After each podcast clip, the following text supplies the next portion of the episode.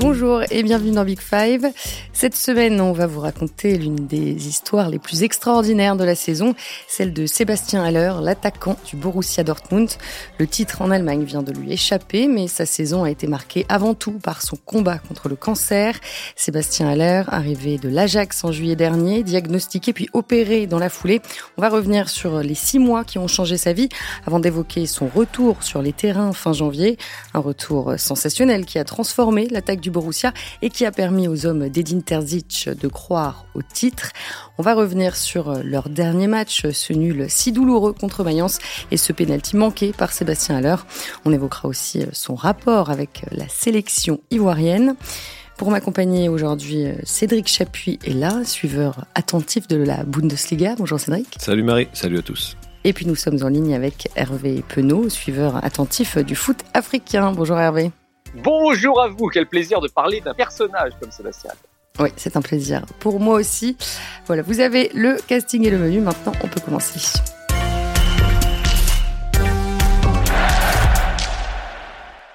Son ancien sélectionneur Patrice Baumel le considère comme le rêve de tout entraîneur. Sébastien Haller a ému et impressionné le monde du football ces derniers mois. À 28 ans, l'Ivoirien vient de conclure une saison hors norme qui aurait pu se terminer en beauté. On va y venir. Pour commencer, Cédric, est-ce que tu peux nous rappeler les circonstances dans lesquelles Sébastien Haller arrive à Dortmund en juillet dernier? Ben, il sort de, de, deux saisons euh, magnifiques avec l'Ajax. Euh, il a notamment été meilleur, euh, quasiment meilleur buteur de, de Ligue des Champions l'année dernière avec 11 buts en 8 matchs disputés simplement. C'était ses débuts en Ligue des Champions et ça a été Tony Truant. Et donc le Borussia Dortmund qui cherchait un successeur à Erling Haaland qui est parti à Manchester City a, a jeté son dévolu sur Sébastien Haller pour pour le, le, lui succéder à la pointe de l'attaque, c'est voilà, Sébastien Haller avait déjà joué en Bundesliga avec l'Eintracht Francfort. Il avait laissé une, une trace très intéressante avant, avant de repartir à, à, West Ham en Angleterre. Voilà, sa vie a, allait déjà changé à Sébastien Haller euh, l'été dernier. Elle a elle a changé d'une manière euh, assez surprenante et, et, malheureuse, très malheureuse même, mais ça c'est ça s'est bien terminé. On va on, va en mm. parler, mais voilà, sa, sa, vie a été euh, complètement bousculée l'été dernier. Bon, euh, on, va détailler euh, sans, sans, détailler plus que de raison, mais voilà, il a eu des douleurs dans le bas ventre un petit peu pendant l'été, quelques un état grippal un peu persistant, des examens à son arrivée en pré-saison à Dortmund, et puis voilà, le, le coup près est tombé au mois de juillet. Il avait une, une tumeur mmh. testiculaire, donc il a fallu très rapidement l'opérer et puis euh, sans son suivi des, des, séances de chimio, etc. Une convalescence qu'il a mené à bien et il a retrouvé les terrains au mois de janvier. Donc euh, voilà, c'est, je pense que depuis un an, il est passé par absolument toutes les émotions. Mmh. Oui, c'est clair. Hervé, euh, comme le disait Cédric, après, après sa signature le 6 juillet, tout est allé très vite. Son cancer a été détecté et il a été opéré quelques semaines plus tard, tout juste. Oui, absolument. Hein. Il avait ressenti quelques douleurs déjà en sélection ivoirienne. Il comprenait pas trop ce qui se passait. Et puis après, c'est allé très vite quand il était pris en, main par euh, par les, les, les médecins du club de du club de Dortmund. Et puis là, ils sont assez rendus ils sont rendus compte assez vite que c'était un, vrai souci. Lui était seul à cette époque-là parce que sa femme était en vacances avec les enfants, une amie, une amie à elle.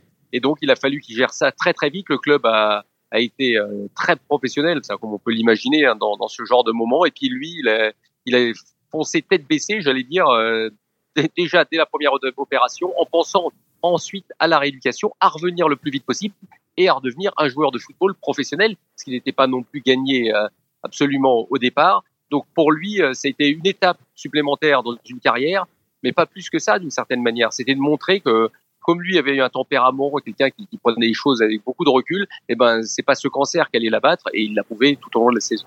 Ce qui est dingue, c'est qu'il n'a pratiquement jamais arrêté euh, le sport. Il a très vite repris après les séances de chimio et pareil après la seconde euh, opération à l'automne. Ouais, en fait, il a eu un. Hervé disait que c'est un, personnage qui a beaucoup de recul sur euh, sur plein de choses. Qui est vrai, c'est il est il est vraiment à l'opposé du cliché de qui, qui colle parfois euh, au, au, footballeur professionnel. Lui, il est il est vraiment très tranquille. Et, euh, et quand il a eu cette, cette affreuse nouvelle, en fait, il s'est dit, bah ok, euh, il y a un processus, euh, c'est un cancer, on y va. Et il s'est fixé euh, des objectifs, des, des, des, défis en fait tout au long de sa convalescence. Et comme tu l'as dit, il a, il a pas arrêté le sport euh, quasiment, à part, à part pendant les, les, séances de chimio évidemment. Il a notamment euh, eu, eu, recours à, à, son préparateur physique personnel qu'il a, c'est limite, limite, lui qui l'a challengé plutôt que le préparateur physique qui l'a challengé. Donc voilà, c'est, il a fait un semi-marathon avant de reprendre l'entraînement avec le, le Borussia Dortmund. Donc voilà, c'est vraiment euh, une marque de sa personnalité. Il fonce, il y va, mais en même temps, il est très cool, très tranquille. Et, d'ailleurs, il, il confie assez récemment qu'il s'était pas forcément rendu compte sur le moment de tout ce qu'il traversait. C'est maintenant que c'est terminé, c'est derrière lui que qu'il se rend compte que voilà, il a il a traversé un, un, un état très grave et euh, il s'en est sorti euh, de, de brillante manière et très rapidement en plus. Oui, c'est vraiment le, le cœur de ce qu'il est, j'allais dire. Hein. C'est alors moi je le connais pas très bien, hein, mais j'ai eu l'occasion évidemment de discuter avec lui. D'ailleurs, ça m'avait marqué la première fois que je l'avais vu. C'est quelqu'un de très tranquille, très serein, qui a beaucoup de, qui prend beaucoup de hauteur sur sur les choses. Eh ben, il le fallait hein, évidemment dans cet instant-là. Euh, très très bien entouré, hein, famille magnifique, sa femme très très proche de lui, ses enfants à côté. D'ailleurs, il, dit même, il m'avait dit à un moment dans, une interview, ça m'a permis aussi de passer plus de temps avec mes enfants. Mais il a cherché un peu le côté positif des choses. Mais comme le disait Cédric, son préparateur physique, il l'a tout de suite, euh, il l'a tout de suite appelé dès la première opération. Il en a eu deux hein, en tout. Et puis il dit bon, essaye, on, on repart. Hein, maintenant, il va falloir se mettre au boulot. C'est pratiquement lui qui poussait le préparateur physique, si vous voulez, à aller au bout de Tanguy Fleury, hein, qui est donc un proche et qui est resté après avec lui tout le temps, évidemment, et qui le voit une fois par semaine euh, depuis cette période-là. Et c'est assez incroyable, cette force de caractère, cette volonté d'aller de l'avant, et puis surtout de jamais s'apitoyer sur son sort. Finalement, c'est un écueil, bah c'est un écueil comme d'autres vivres d'autres écueils. Et ben, on avance, et on avance entouré par, par cette famille, par ce, tous les gens qu'il a autour, et sans jamais se plaindre. C'est c'est franchement, c'est très très bluffant ça, la manière dont il a, il a pris tout ça et la manière après dont il est revenu est aussi vite, mmh. aussi bien. Et alors, ce qui est bluffant aussi, c'est qu'il a décidé de médiatiser euh, son combat. Notamment, une, une, équipe de Canal+ l'a suivi au quotidien euh, ou presque entre l'annonce de sa maladie et son retour euh, fin janvier. Tous les revenus publicitaires euh, générés par ce documentaire euh, sont reversés à la Ligue contre le cancer. Qu'est-ce que ça dit de l'homme, ça aussi, qu'est Sébastien Allaire en fait, au lieu de s'apitoyer sur son sort, euh, il a voulu tout de suite, euh, tout en tout en étant assez détaché et assez concentré sur euh, sur l'après, en fait, quelque part, il a voulu profiter de la plateforme qu'il a en tant que en tant que, joueur professionnel, de, de pouvoir passer un message, voilà, inviter inviter tout le monde à à, se renseigner sur le sujet, euh, à, savoir ce qu'il faut faire, comment comment prévenir en fait les risques. Et donc voilà, il s'est servi de ça et ça a été euh, ça a été probant puisque en plus de d'avoir le soutien du, de tout le monde du football à ce moment-là, il a réussi aussi à voilà, à faire passer quelques messages par mmh. ce documentaire et par les interviews qu'il qu a accordées à droite à gauche, notamment Hervé, hein, ce qui était une super interview là qu'on a qu'on a lu il y a quelques mois dans, dans l'équipe, où il détaille un petit peu tout ce, ce processus-là et euh, ouais, c'est c'est c'est vraiment un, un, personnage à part, un caractère à part dans, dans le monde du foot et euh, ce mélange de détachement et de, de persévérance, c'est assez euh, assez impressionnant. Ouais. Mais vous savez, la première fois, la première fois dont Patrice Baumel, hein, sélectionneur de l'équipe de Côte d'Ivoire, m'en avait parlé, parce que je me renseignais un peu avant, avant même qu'il ait eu euh, ce cancer, hein, il m'avait dit, oh, tu verras, lui, c'est un type incroyable, extraordinaire. Et il m'avait raconté cette anecdote, euh, m'avait parlé de, de, ce moment où il était parti à l'ambassade de Côte d'Ivoire parce qu'il voulait un passeport ivoirien pour intégrer les éléphants, alors qu'à l'époque, il avait joué hein, pour l'équipe de France en jeune. Il est allé à l'ambassade euh, en Angleterre, mais comme le, euh, le kidam euh, moyen, il n'a pas du tout cherché à passer, il a pris sa casquette, il s'est mis dans la, dans la file et il a attendu, comme tout le monde, de pouvoir avoir ses papiers. De, de, ben c'est, tout à fait ce qu'il est en fait. Hein. Et ça, c'est, quand même une manière d'être. Et là, je vous parle de, il y a quelques, quelques mois déjà, hein, cette, cette histoire-là. Mais ça, veut, ça représente bien le personnage. Hein. Quelqu'un de très simple, qui s'adapte à, à, à, peu près dans tous les environnements, parce que effectivement, en équipe de Côte d'Ivoire, c'est déjà devenu quelqu'un d'important aussi.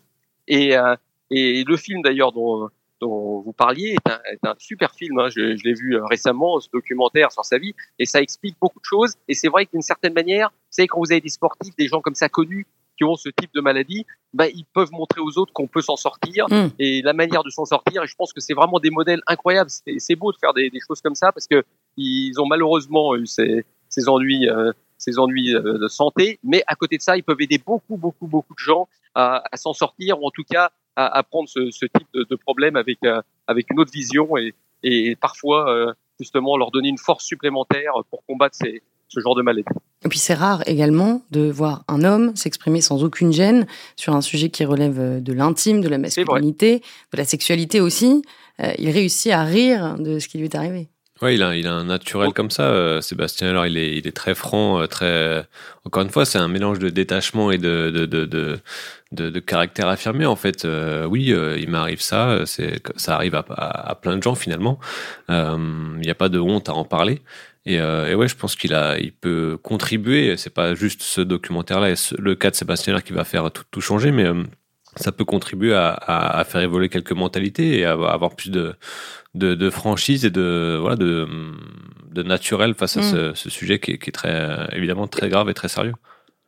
Et c'est vrai que c'est ce rapport en perspective sur la masculinité et ce type de cancer, évidemment, c'est très important. Et donc, j'ai trouvé qu'il parle de ça, visage euh, découvert et puis euh, avec ces mots, des mots forts. Mais c'est vraiment très très beau hein, parce que vous dis, ça, peut aider beaucoup, beaucoup de gens hein, qui, ont euh, ce type de problème. Et lui, il pense ça, c'est vrai, avec ce, ce détachement, hein, qui est aussi une partie de lui-même. Et puis cette hauteur, cette, euh, cette intelligence aussi. Et c'est pour ça que je, conseille une nouvelle fois à tout le monde de regarder ce documentaire et puis même de, de s'intéresser à, ce qu'il a dit euh, dans les différentes interviews et différents papiers qui ont été faits sur lui, parce que c'est vraiment quelqu'un, quelqu'un de bien et, et, qui, à sa manière, ben, est d'une cause noble et majeure. Et Hervé, tu euh, disais tout à l'heure que les dirigeants de Dortmund avaient géré euh, ce qu'il arrivait à Sébastien Haller de façon très professionnelle. Comment ça s'est passé euh, du côté de la sélection ivoirienne? Bon, bah, du côté de la sélection ivoirienne, c'est un petit peu différent parce qu'il a, il a pas joué évidemment de match avec la sélection pendant, une longue période. après, il est revenu et puis ça va être l'un des atouts majeurs de, l'équipe de Côte d'Ivoire qui, n'oublions pas, va recevoir la Côte d'Ivoire va recevoir la prochaine canne euh, en janvier prochain. Et c'est vrai que lui, il a ça dans un coin de la tête. Hein. J'en ai, j'en avais déjà parlé avec lui. Euh, et, il imagine, il imagine euh, cette canne avec lui en tant qu'avancante de l'équipe des éléphants. Et ce qu'il sera, évidemment, ça va être un moment, un moment majeur parce qu'il faut s'imaginer ce que ça peut être là-bas, la, la Coupe d'Afrique des Nations dans son pays, devant son public, et on oubliera même tout ce qui s'est passé avant, hein, parce que ça va être tellement fort que là, il y aura beaucoup de souvenirs, peut-être qui vont remonter, et certainement énormément d'émotions qui vont, qui vont l'étreindre. Et son combat a été euh, particulièrement suivi dans le pays? Oui, euh, de fait, hein, parce que c'est un joueur majeur de la sélection. Et évidemment, bah, les gens sont intéressés à son cas et puis on suit son, son évolution. Et son, je pense, je pense qu'il y a eu beaucoup de prières ont pour lui, ça c'est une certitude.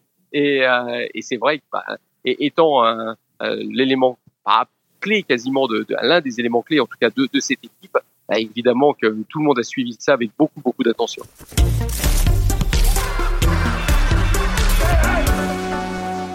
15 sélections et 4 buts avec euh, la Côte d'Ivoire pour Sébastien Allaire, qui a donc retrouvé les terrains euh, le 6 janvier en amical contre le FC Bâle. Il a planté un triplé en moins de 8 euh, minutes avant de regoûter au plaisir d'un match officiel en Bundesliga. C'était le 22 janvier contre Augsbourg. Cédric, comment se sont passées ces premières semaines de, retour à la compétition? Ça a été en même temps euh, très rapide puisque évidemment euh, au mois de juillet quand on apprend la nouvelle de sa maladie, on s'attend pas franchement à ce qu'il retrouve les terrains au mois de janvier. Il l'a fait malgré deux opérations et, plusieurs séances de, de, chimiothérapie entre les deux. Il a repris, on l'a dit, il a continué à s'entretenir très fort pendant sa convalescence. Il a repris l'entraînement après la trêve liée à la Coupe du Monde et le reste s'est fait progressivement en fait. Premier match amical, deuxième match amical, il met un triplé. Euh, il retrouve les terrains euh, une demi-heure euh, au mois de janvier. Première titularisation la semaine suivante. Premier but euh, début février. Voilà, ça s'est un petit peu enchaîné naturellement comme ça.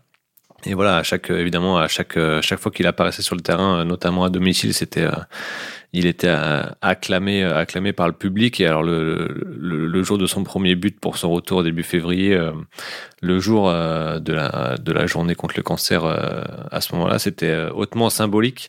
Euh, Voilà, et donc c'est voilà, ça s'est fait petit à petit. Et puis petit à petit, on a aussi mis ça de côté parce que Dortmund progressait très rapidement dans le jeu et et lui marquait des buts. Donc euh, il y avait une course au titre qui s'est jouée jusqu'au bout.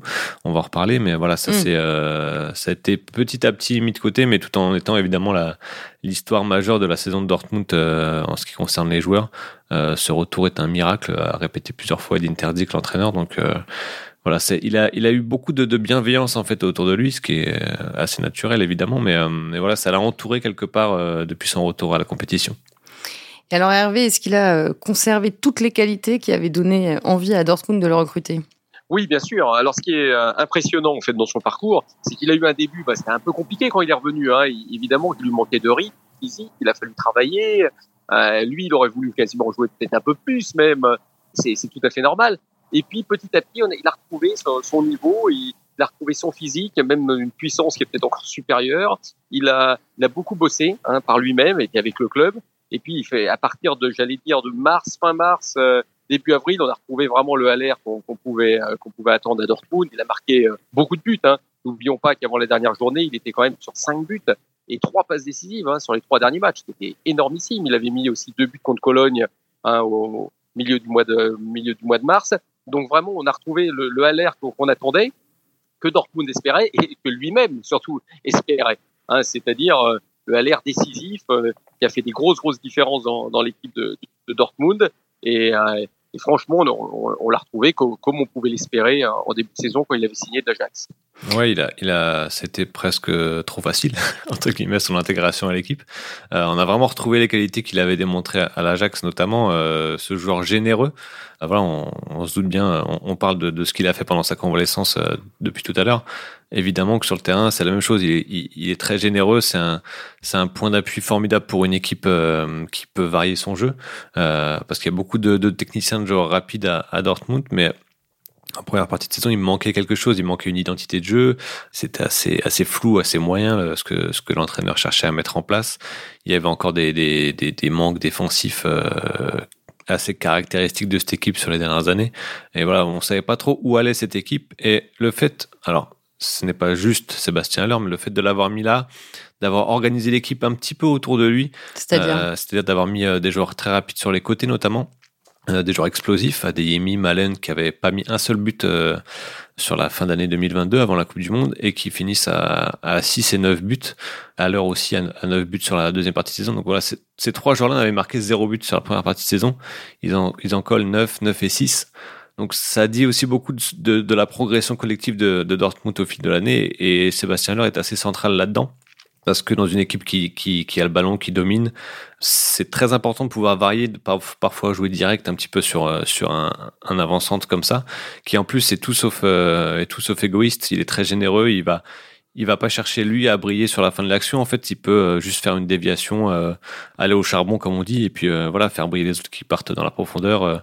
il avait derrière lui aussi Julian Brandt et, et, Jude Bellingham qui sont des, des créateurs hors pair. Hmm. Voilà, tout ça s'est mis en place avec son, son retour à la compétition, avec l'éclosion des deux, des deux ailiers, Malen et, et Adeyemi, qui avaient été très discrets ou, ou maladroits dans la première partie de saison. Donc voilà, tout ça s'est mis en place. Et, euh, et, ça a apporté un petit peu Dortmund jusqu'à ce rêve euh, inachevé.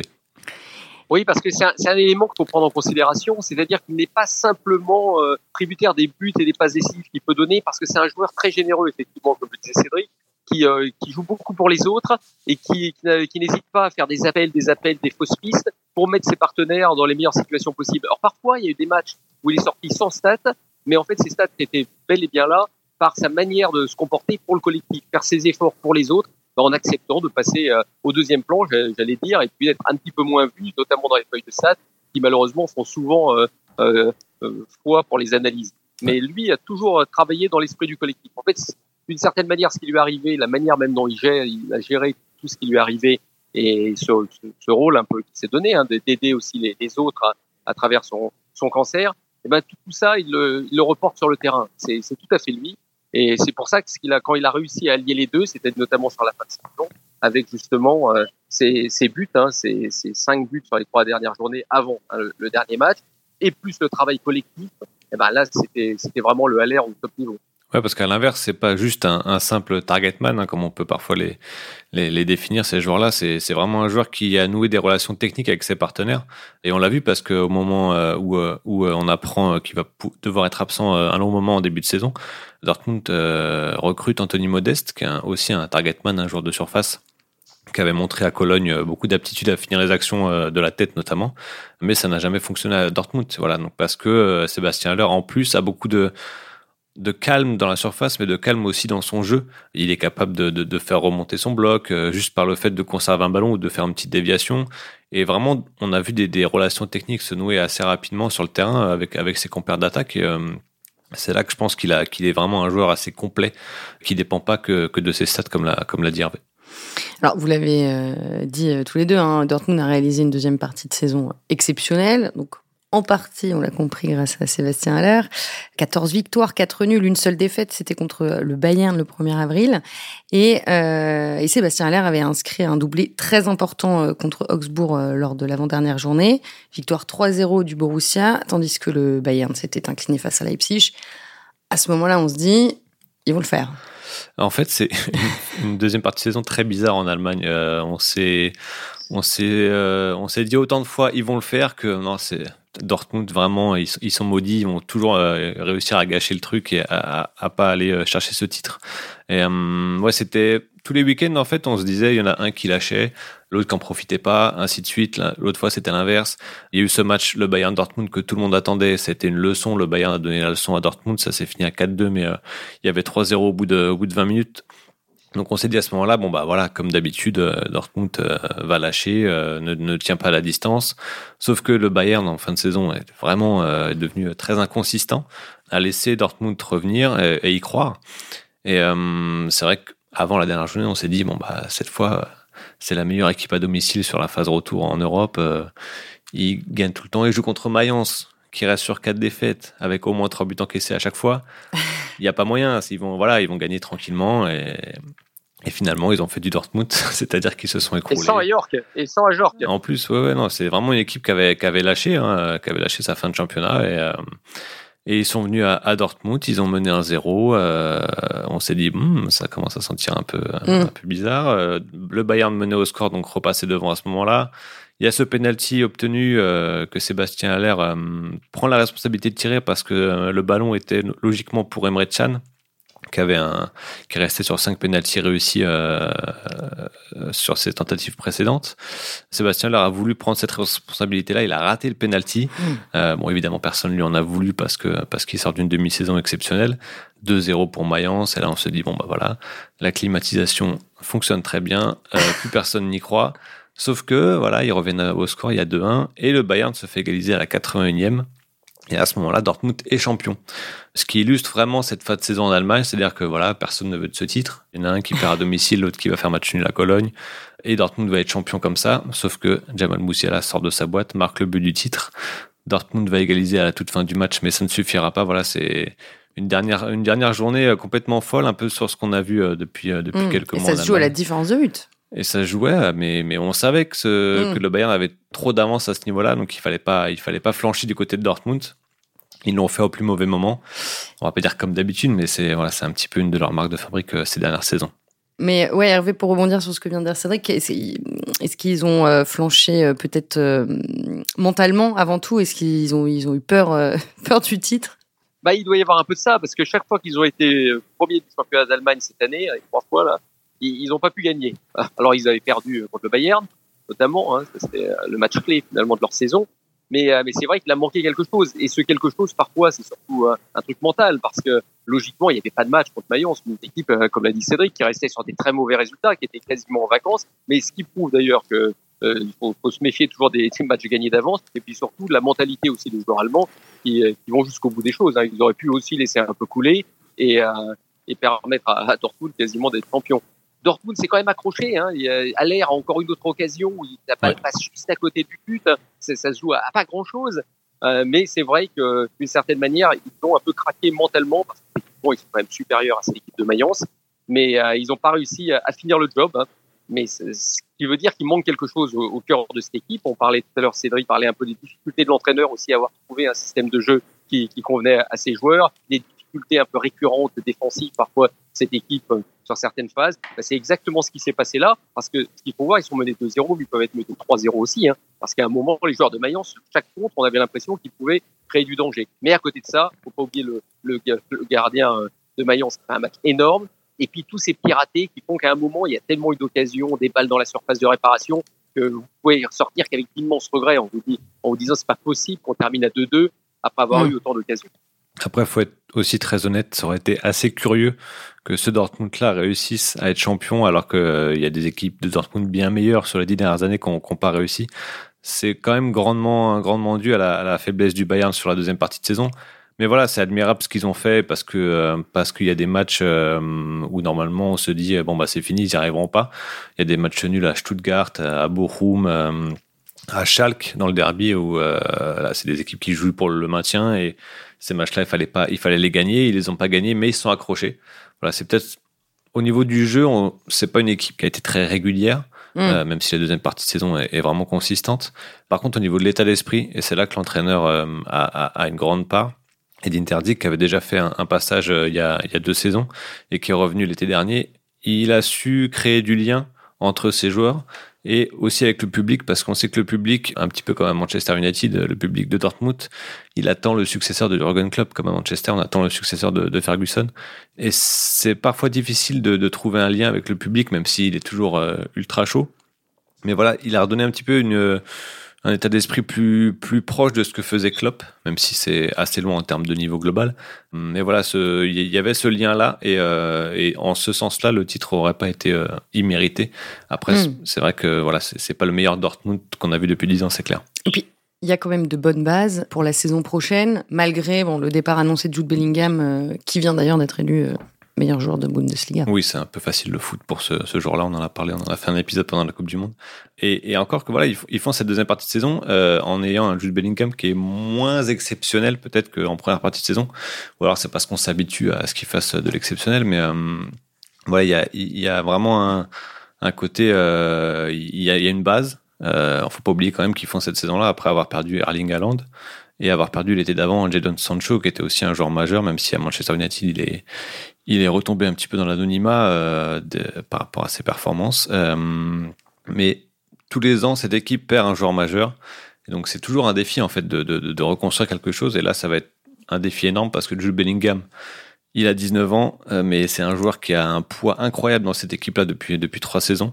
Donc ouais, ça va être un énorme défi. Mais oui, offensivement, il y a une base avec ces trois-là, euh, Adeyemi, euh, Haller et, et Malen, qui, qui laisse penser mm. que voilà, ça peut, ça peut le faire l'année prochaine. Bon, Sébastien Haller qui est sous contrat jusqu'en juin 2026. Donc, euh, et, pour tout vous dire, je crois que si Haller avait été là toute la saison, Dortmund aurait été champion. C'est possible. possible parce qu'en voilà, en, première partie de saison, il y a quand même beaucoup de matchs où, euh, où offensivement, il y, a, il y a beaucoup de maladresse, de l'inconstance. Et oui, forcément, avoir un joueur comme ça euh, aguerri, parce que voilà, c'est une équipe jeune, Dortmund, faut pas l'oublier. Oui, ça aurait pu faire gagner des points. Après, encore une fois, le fait que le titre se joue jusqu'au bout, c'est aussi dû à, au fait que le Bayern euh, chute grandement en intensité mm. et en niveau collectif euh, sur, la, sur, la, deuxième partie de saison. Hervé, pour, euh, pour finir, hein, tu, tu, le disais tout à l'heure, il y a cet objectif de la Cannes à domicile. Ça va être immense. Franchement, les Ivoiriens attendent cette Coupe d'Afrique des Nations depuis des années et des années.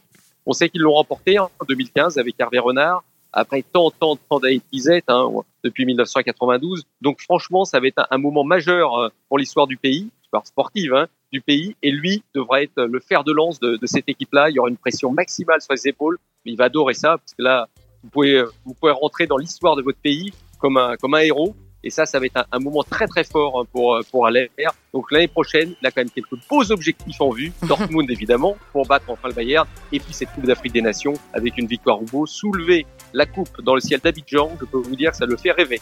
Ouais, puis c'est un, un, joueur qui revendique, euh, qui a toujours revendiqué sa filiation avec Didier Drogba. Donc euh, voilà, je pense que briller euh, à la pointe de l'attaque de la Côte d'Ivoire, c'est un, un, truc qui le fait vraiment rêver. Ouais. On suivra ça l'hiver prochain. On s'arrête là. Merci beaucoup euh, Cédric Chapuis et Hervé Penaud. Merci à Mathis Rouanet pour l'enregistrement et à Roland Richard pour le montage. Et puis merci à vous de nous avoir suivis. On se retrouve mardi prochain pour parler de la finale de la Ligue des Champions qui arrive euh, entre Manchester City et l'Inter Milan. D'ici là, prenez soin de vous.